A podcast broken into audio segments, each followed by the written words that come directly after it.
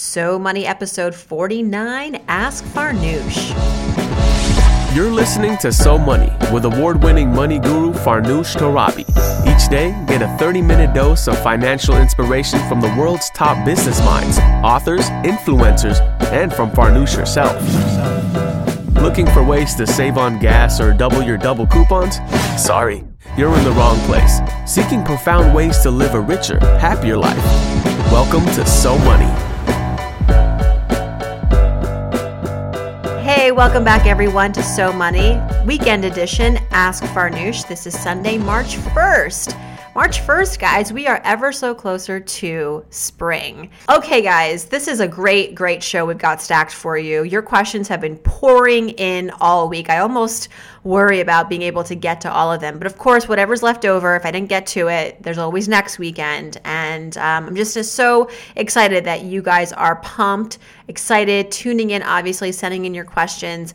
So let's not waste any time and start with our first question from Steven. Steven says, There's all this advice for women who make more than men, but as a young 20 something dating a woman, it still rubs me the wrong way when I have to help support my girlfriend financially, co signing loans, buying her a car, paying more of the rent, etc. What's the advice?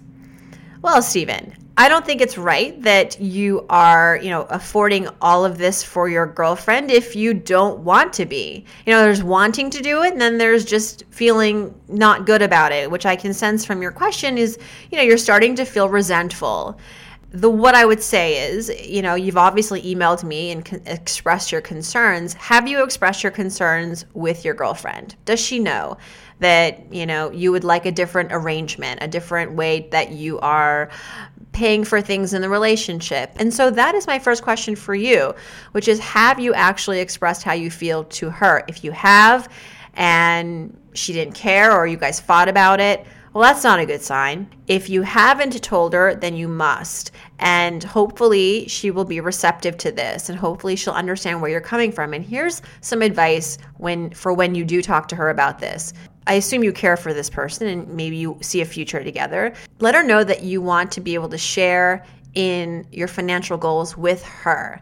And that as your partner you really want to be able to share in that journey in, in achieving those goals. So earning the money together or contributing somehow together to those goals. Goals carry price tags right and and let her know that while you're happy sometimes to treat her and it really makes you feel good and you like doing that that you would prefer some more balance in the relationship when it comes to money. You need to go there and really explore this with her and see how she reacts. And hopefully she'll be receptive. Hopefully she'll understand. She won't take it the wrong way. But I feel you. I feel what you're saying. I would just say, remember this people treat you the way you let them treat you.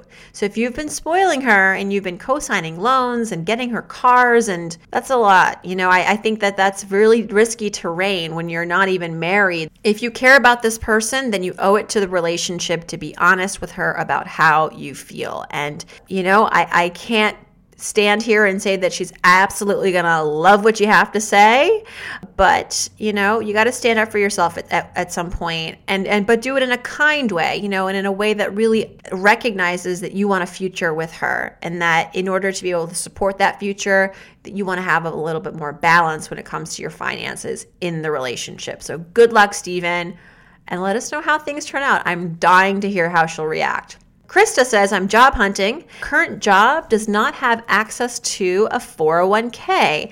How much of a pay cut is worth getting 401k access? Mm, I'd say none.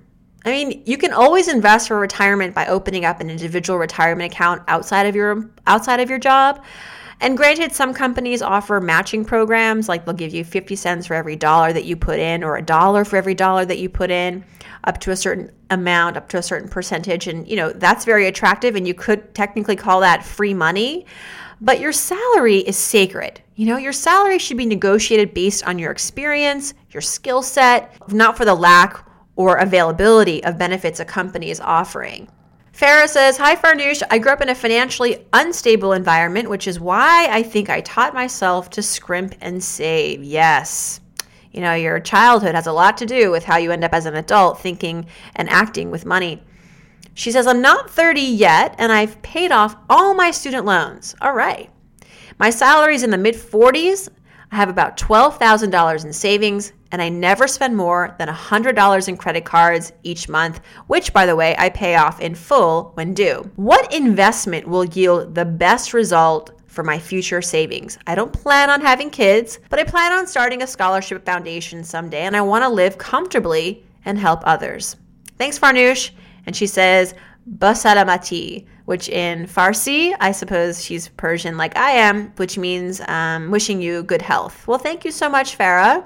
Okay, it sounds like you're very ambitious. It sounds like you have your ducks in a row. You have a clear mind and a clear vision about what you want. You've been very smart with your money. Congratulations on paying off that student loan debt and you have $12,000 in savings. Uh, considering you're making mid 40s, that's really exceptional to have that much saved given your modest salary. I would say that the best thing to do with your money in order to ensure that when you turn around in 20 or 30 years that you look back and you go wow that money grew a lot that money grew nicely that money you know little by little uh, thanks to compound interest uh, did well for me and it would be the stock market. The stock market over the long run has yielded a 7% annual rate of return on average.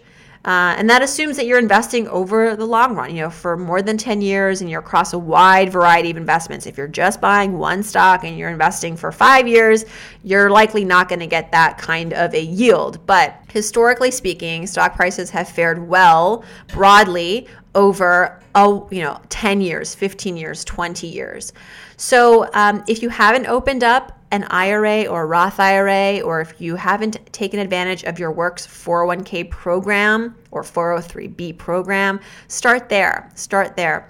So far really good farah. You're doing a great job and i think it's not often when you hear about people who came from a household that was not smart with money, where there was a lot of debt, where there was a lot of mismanagement of money, that they grew up to learn quickly from that and say, I don't want to do that. I'm going to reverse that. So, congrats to you for having the wherewithal and the real dedication to, you know, reversing your story. Veronica. Veronica writes in and she says, I love your show. You keep me sane. Thanks, Veronica. It keeps me sane too. Currently, I am a caretaker to both my parents, one of which is terminally ill and the other suffered a stroke last year. I'm very sorry. I homeschool my two kids, and my husband is not working since we are finishing our log home, building our log home, which my husband has built himself.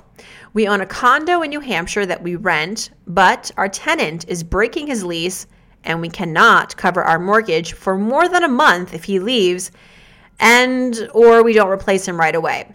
We also have some credit card debt, about $6,000.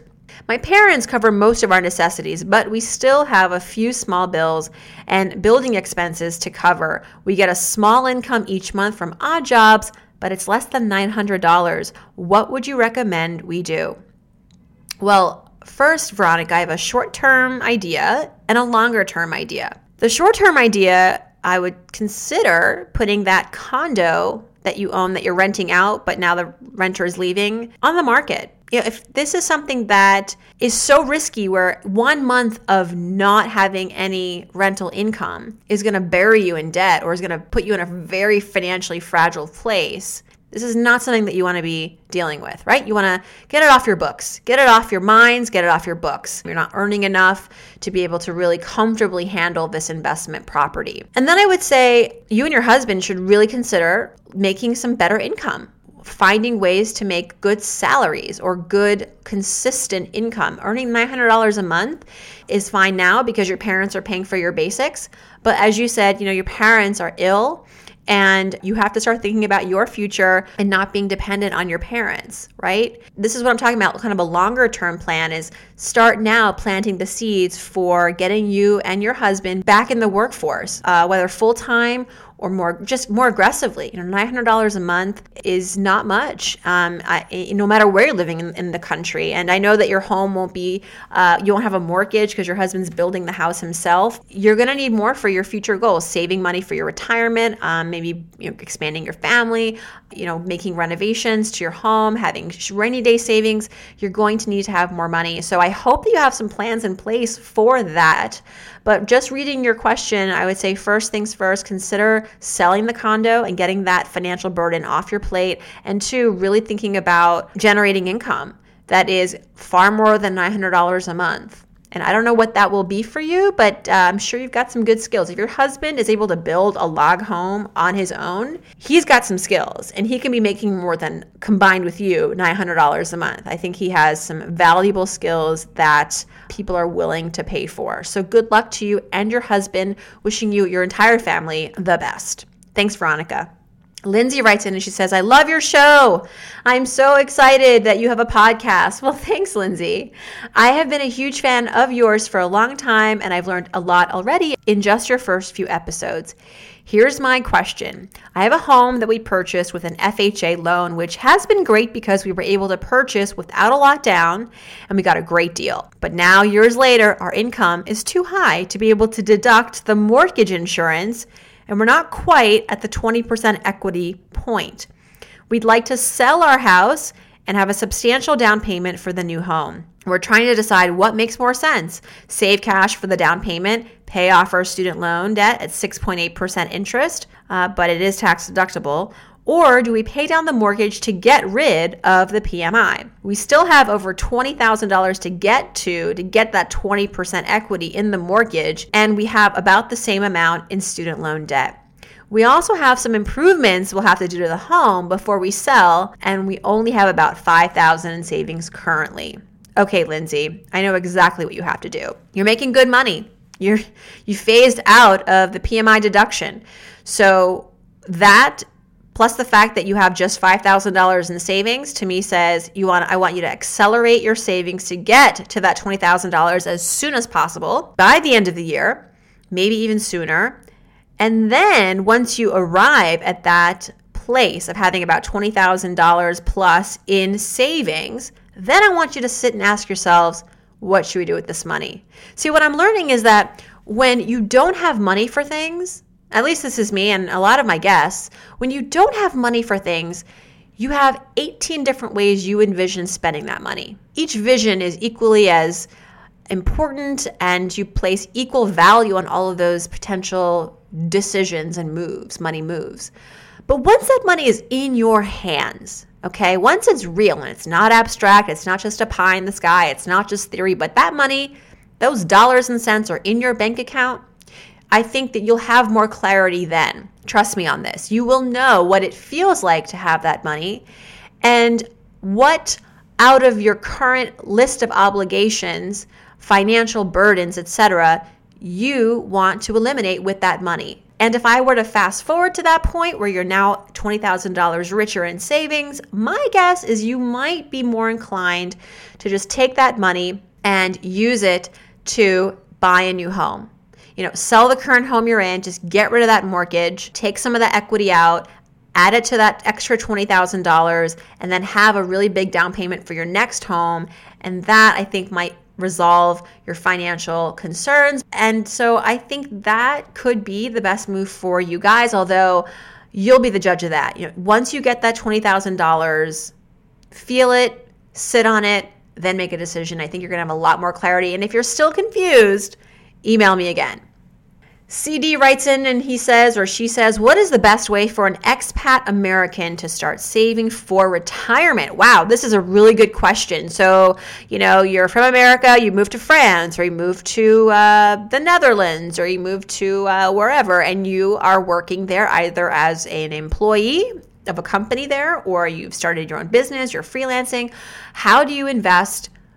For your retirement? Can you take advantage of, say, some of these uh, retirement vehicles that we have here in the States, like the IRA, uh, the Roth IRA, etc.? Well, the general answer to this, and, and I say general, I emphasize general because there are a lot of mm, exclusions and provisions to qualify, but It is true that in some cases, you may be eligible to contribute to an individual retirement account, an IRA, um, perhaps even a Roth IRA. If you are a U.S. income tax paying citizen, even though you work abroad, generally you can invest in an IRA. In other cases, if you own your own business or you're a, a freelancer or a contractor, you might be able to invest in a solo 401k. But again, there are some exclusions, and without knowing, you know, your complete financial uh, story, I would say take $150 out of your bank account and go and have a meeting with a certified public accountant or a certified financial advisor and pay them for, you know, 30 minutes to an hour of their time. Get this specific question answered they will be able to, once looking at your financial status, how the income's getting earned, what your tax provisions are, then they may be able to give you the best advice. So, good question. I'm going to look into that some more because I'm really interested in that. I mean, I have dreams of living abroad one day, and that would be important for me too. So, thanks for bringing that to my attention. Susan writes in and she says, I'm one of those rare birds that's great at saving. Well, good for you, Susan. And that is rare. My problem is I'm terrible at investing. I've tried expensive brokerage houses and I've felt ripped off. I've even tried a fee only planner and I thought that was too expensive. Now I'm thinking of an index fund, but how do I pick a few to diversify? Do I go international, bonds, uh, US based, all three? I'm sitting on too much cash. Where should it go? So, Susan, I'm a big fan of index funds. A lot of my portfolio consists of index funds. And yes, diversification across various markets and asset classes is key. And so you're off to a good start. You're, you're thinking in the right direction. But I also wonder, going back to the financial planner that you were working with, you say the fee was too high. Well, what was the fee? Because the industry norm is anywhere from 1 to 1.5%, depending on how much in assets you have under management. The more, the lower the fee. So if it was higher than that, then you were definitely paying too much. But if you were paying around that, I'd say you're kind of in the ballpark. And remember, a financial advisor is not just going to be there to help you with investment choices, right? They're hopefully not. They're going to help you with a myriad of things from estate planning to getting you the right insurance protection to understanding what your goals are and distributing your income in such a way where you're saving for all of those goals. Retirement, you know, the next house you want to get, the car you want to buy, the student loans you want to pay pay off. So it is a holistic relationship. For me, the fee is well worth it because while the market might go up and down, and I got to pay this fee every year no matter what, but over that year, I've gotten a lot of amazing advice. I've had a person and a team work on things for me that I just don't have the time for. I would wonder if maybe you just didn't have a good experience with that with that planner because you know you just didn't click. And because you're telling me you have a lot of cash that you're sitting on, and that's no good. You want to put that money to work. Maybe you want to meet with a few more financial advisors to find a better fit. Um, but I do think you're thinking in the right direction. Index funds, diversification, yes to all of that. Thanks for your question. And that's a wrap, everyone. Thanks for tuning in to the Sunday edition of Ask Farnoosh. March 1st, spring is almost here. I cannot wait. And thank you so much for your questions. As a reminder, if you want to support the show, all you have to do is leave a review on iTunes and let me know when you leave the review. Email me, farnoosh at so money podcast.com and I every week select one new reviewer to receive a free 15 minute money session with me. We get on Skype, we hash things out. It's a beautiful exchange. And I've been doing this now for a few weeks and have to say, I love connecting with you guys one on one. So if you're excited for that, just leave a review and let me know. And hopefully, we'll be talking soon, one on one, you and me. In the meantime, hope you enjoyed the show. We've got an amazing lineup of guests this week. See you right back here tomorrow. In the meantime, hope your day is so money.